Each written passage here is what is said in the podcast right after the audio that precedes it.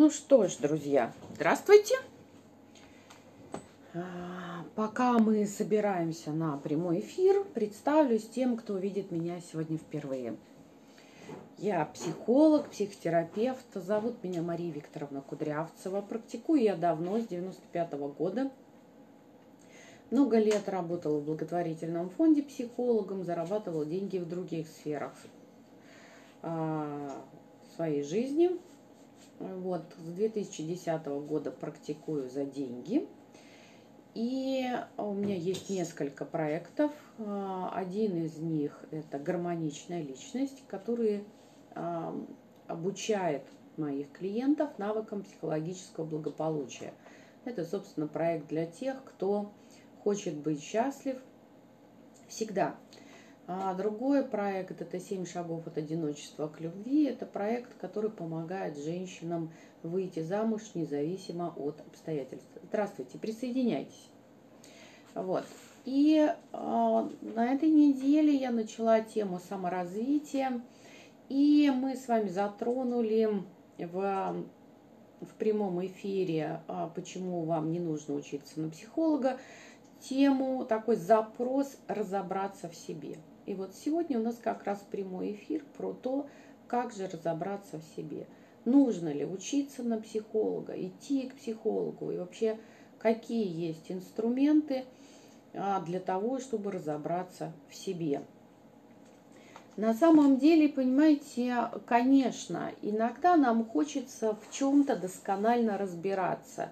Ну, обычно, когда мы выбираем себе какую-то специальность, там, вот первое мое образование, на геолога я училась, да, и досконально разбиралась в минералах. Но была такая узкая специализация, сначала по золоту, потом по бриллиантам. Вот как-то так, да. Во всей геологии разобраться невозможно, но в чем-то одном можно быть очень хорошим специалистом. Потом я 15 лет работала главным бухгалтером, и очень хорошо разбиралась в бухгалтерии. В налогах даже получала сертификат, аттестат налогового консультанта, бумагу о профессионализме, да, я уже забыла, как она называется, профессионального бухгалтера, аттестация тоже. То есть, когда мы в чем-то специализируемся очень узко. Вот. Но это прям очень узко. Итак, в психологии очень много модальностей. На сегодня ППЛ, это профессиональная лига психотерапевтов, признает более 40 модальностей. То есть каждый условно, да, обращается с психикой человека, исходя из своей модальности, из какого-то, может быть, узкого представления. Да? То есть есть гештальт-терапевты, есть когнитивно-поведенческая терапия, есть расстановки и так далее. То есть дианализ. Очень много направлений. Вот, кто-то специализируется в одном, кто-то специализируется на многих инструментах. Я очень люблю иметь много инструментов для того, чтобы использовать их на разные случаи жизни. Вот. Но, опять же, разобраться во всех 40 модальностях я тоже чисто физически не могу, несмотря на то, что я пополняю все время, повышаю свою квалификацию, пополняю свои знания. И с этой точки зрения, можно ли разобраться в себе досконально? Вот есть такая шутка, что каждому психологу нужен свой психолог. И на самом деле в этом есть доля правды, потому что не всегда легко и удобно работать с самим собой. Мы точно так же ходим, кто-то на личную психотерапию, кто-то ходит на супервизии. И это все очень непросто. И чем проработаннее личность психотерапевта, чем качественнее пройдена личная работа у психолога, тем он, собственно, эффективней. И это не одна сторона эффективности психолога, это еще история про то, какой у него есть жизненный опыт. С этой точки зрения я очень хороший психолог и психотерапевт, потому что в моей жизни было такое количество проблем, которые, ну, наверное, не каждому там 10-я доля выпадет, чтобы справиться. Поэтому я пережила, наверное, могу решить личные проблемы в разных сферах жизни, потому что сама была во многих этих ситуациях. Итак, С чем же можно разобраться, и что человек имеет, и чем он управляет, и что может изменить. Да, у нас с вами послезавтра эфир, который называется про зачем тебе любить себя, да, то есть вот или не любить себя, вот эти все, работать над собой. Послезавтра у нас будет тема, зачем вам не надо работать над собой, почему не надо работать над собой, тоже поговорим об этом немножко в другом свете. А сегодня, значит, с чем же мы разбираемся в себе, с чем работает тот же психолог. Нужно понимать, что психолог не имеет доступа к реальности. Каждый из вас и каждый из нас, да, является сам экспертом своей собственной жизни. Сам. И для этого не надо учиться на психолога, потому что то, что вам доступно, вы можете с этим справиться условно сами. Да? То есть для того, чтобы светил дом в вашей квартире, вам не обязательно знать, как бежит ток по проводам. Вам нужно знать, где находится счетчик, да, на котором можно включить переключатель, и где находится выключатель. Да, вот. И этого достаточно для того, чтобы в квартире было светло, для того, чтобы было в квартире тепло, где включить, да, открыть кран, чтобы потекла горячая вода по батареям. Вот так и я вам предлагаю подойти к себе. Не надо глубоко копаться. Потому что можно всю жизнь копаться. Психоанализ, знаете, как в анекдоте. Папа, я вылечил того клиента, которого ты 20 лет лечил. Вот, дурак, мы построили на его деньги дом и выучили тебя. Да? То есть психоанализ — это как раз такое направление, где включают сложные воспоминания. Вы можете бесконечно копаться в этом грязном белье. Нам сейчас еще подкидывают идею про токсичных родителей, и мы можем просто там висеть пожизненно. Вот. Что мы можем с вами сделать, не имея никакого образования? У каждого из нас с вами есть что? Мысли, чувства, которые мы испытываем. Это физиологические есть чувства: голод, жажда, усталость. Есть эмоциональные чувства, да, там расстроилась, радуюсь, злюсь, боюсь. Это действия, то есть, собственно, поступки, которые точно в вашей воле. Вот, и физиология. Чем из этого набора мы можем управлять? Частично физиологией. Через что? Через сон, еду и физические нагрузки. Почему? Потому что иногда, когда я сталкиваюсь, например, в практике с послеродовой депрессией, эта проблема чаще всего не любви к ребенку, там, не подавление чувств, а просто обычная физическая усталость. Почему? Потому что у женщин, которые недавно родили ребенка, происходит депривация сна, то есть не хватает сна. И поэтому первое правило, которое мы вводим всегда, это качественный сон в нужном объеме. Да, ребенок не дает ночью спать, значит спать с ним днем, значит просить маму, нянечку, мужа, погулять с ребенком и поспать, понимаете? То есть физиологией чуть-чуть мы можем управлять, да? То же самое через еду. Недостает каких-то элементов в организме, мы можем чувствовать нехватку серотонина, например, или усталость. То есть тоже надо смотреть на то, что человек ест, потому что и питание может повлиять на внутреннее состояние. И физические нагрузки. Все, кто интересовался вопросом физических нагрузок, те знают, что при физических нагрузках вырабатываются гормоны, эндорфины и так далее и тому подобное. То есть настроение повышается. Как это неудивительно. Вот. И можно немножко это регулировать.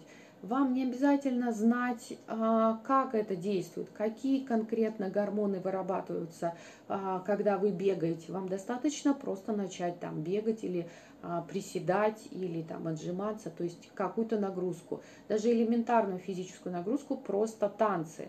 Начните танцевать хотя бы 15 минут в день, и вы уже измените свое настроение.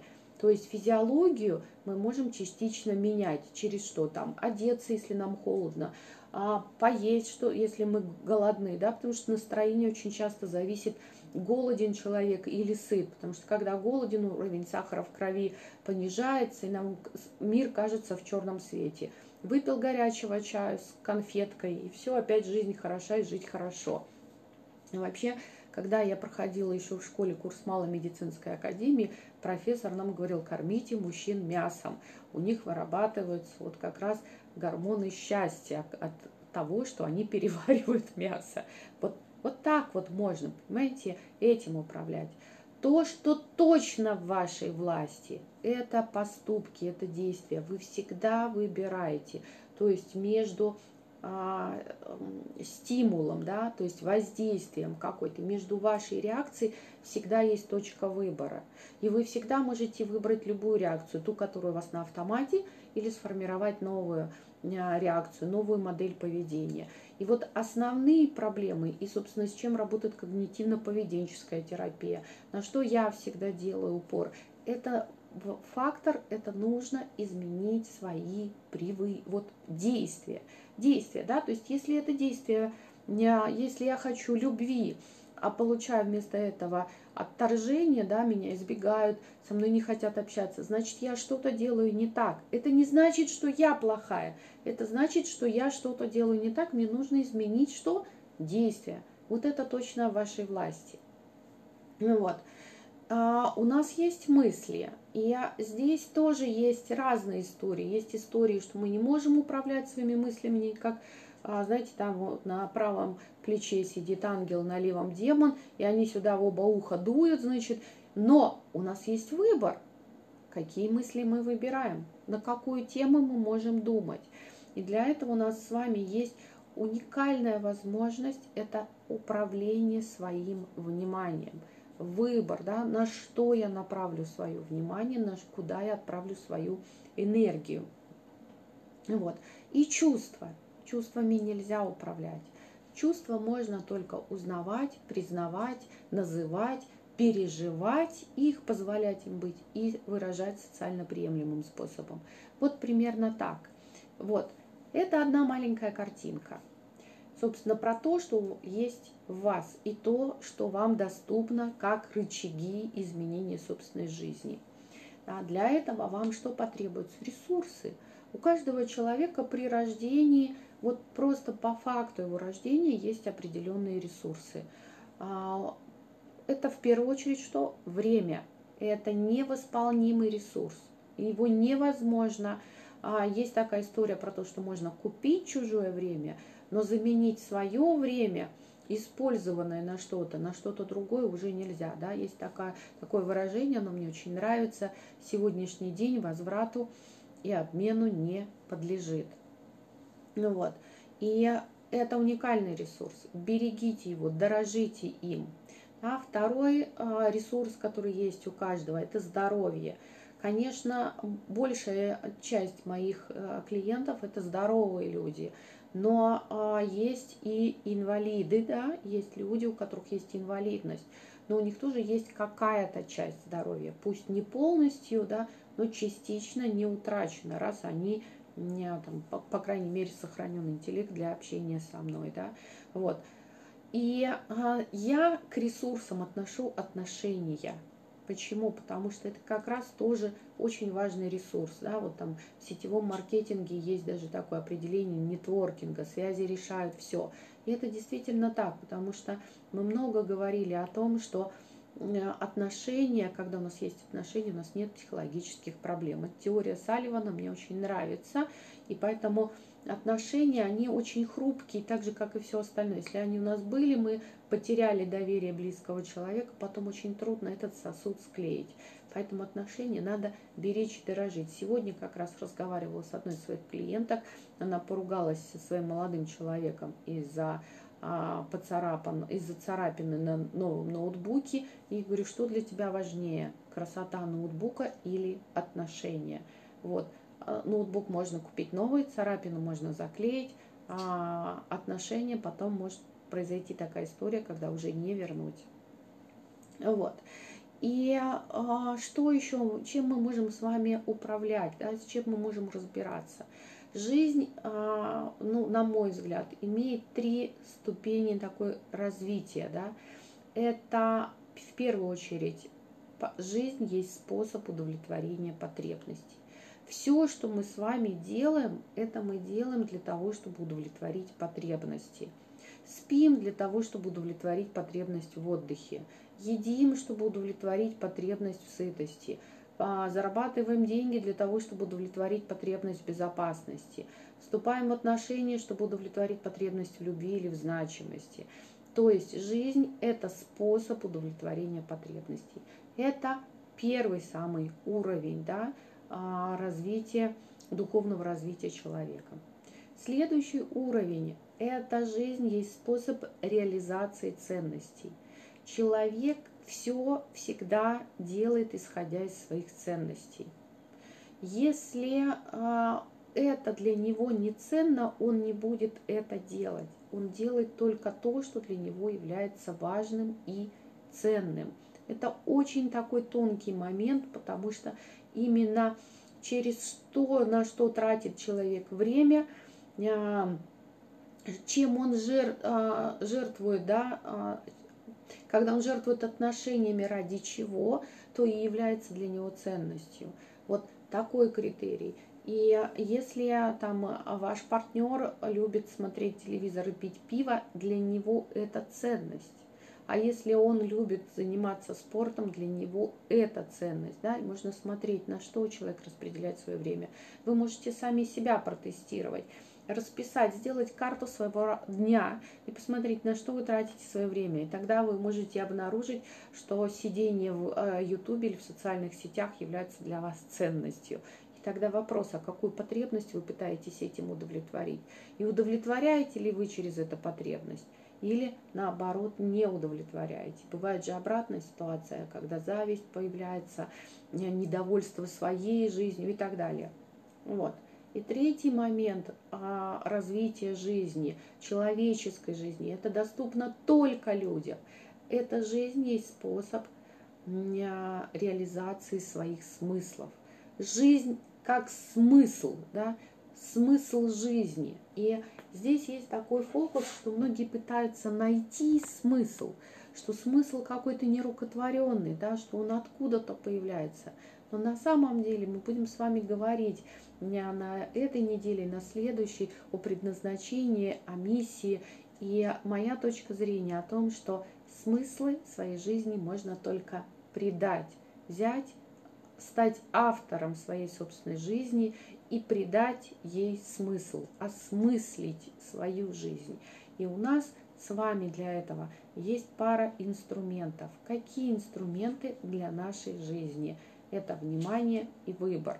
Все. Вся жизнь есть выбор. Вы направляете то, на что вы... То, что вы выбираете, туда вы направляете свое внимание, на это вы тратите время, здоровье, и это является для вас либо способом удовлетворения потребностей, либо способом реализации ценностей, либо придает смысл вашей жизни.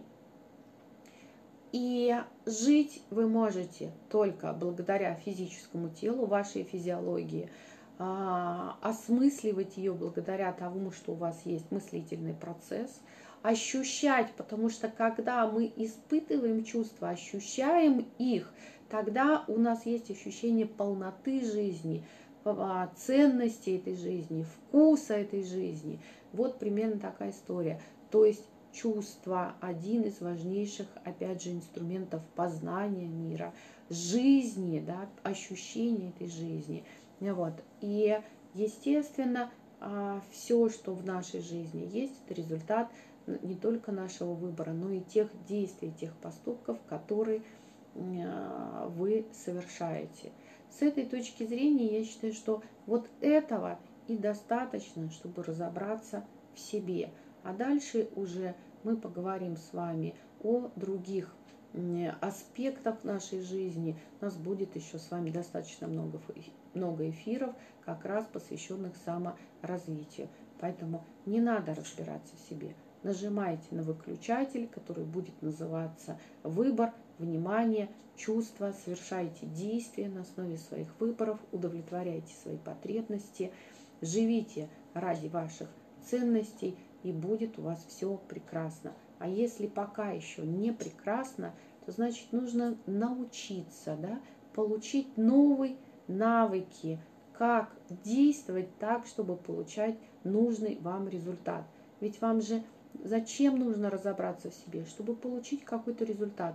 Хотите гармоничные отношения с собой, значит нужны инструменты, значит нужен навык какой, который позволит вам принять себя, ощущать себя ценной, восстановить личное достоинство.